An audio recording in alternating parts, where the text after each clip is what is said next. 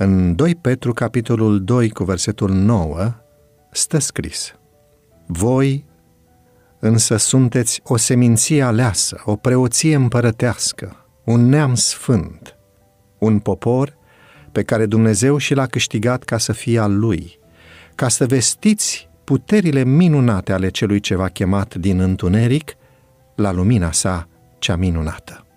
Dumnezeu i-a dăruit fiecarei ființe umane un creier și el dorește ca acesta să fie utilizat pentru slava sa.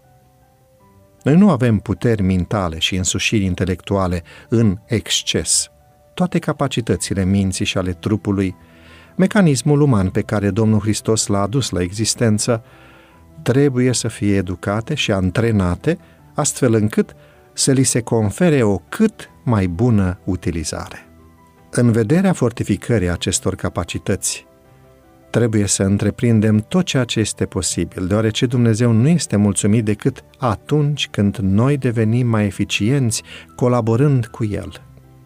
Indiferent cine ați fi, Domnul v-a binecuvântat cu facultăți intelectuale capabile de o dezvoltare extraordinară.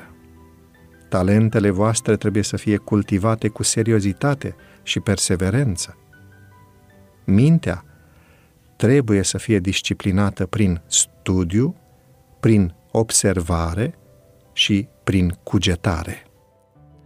Dacă nu veți exercita toate capacitățile intelectuale de care dispuneți, nu veți putea înțelege gândurile lui Dumnezeu. Dar dacă veți începe să depuneți eforturi într-un spirit de temere față de Dumnezeu, în umilință și cu rugăciune stăruitoare, capacitățile voastre se vor dezvolta și puterile voastre intelectuale vor fi întărite. O voință neclintită și un obiectiv bine determinat vor face minuni. Autodisciplinarea minții constituie o necesitate imperativă a fiecăruia. O minte obișnuită, dar bine disciplinată, va realiza mai mult și va funcționa mai bine decât multe minți care au beneficiat de o pregătire școlară înaltă și decât cele mai mărețe talente care au fost lipsite de autodisciplină.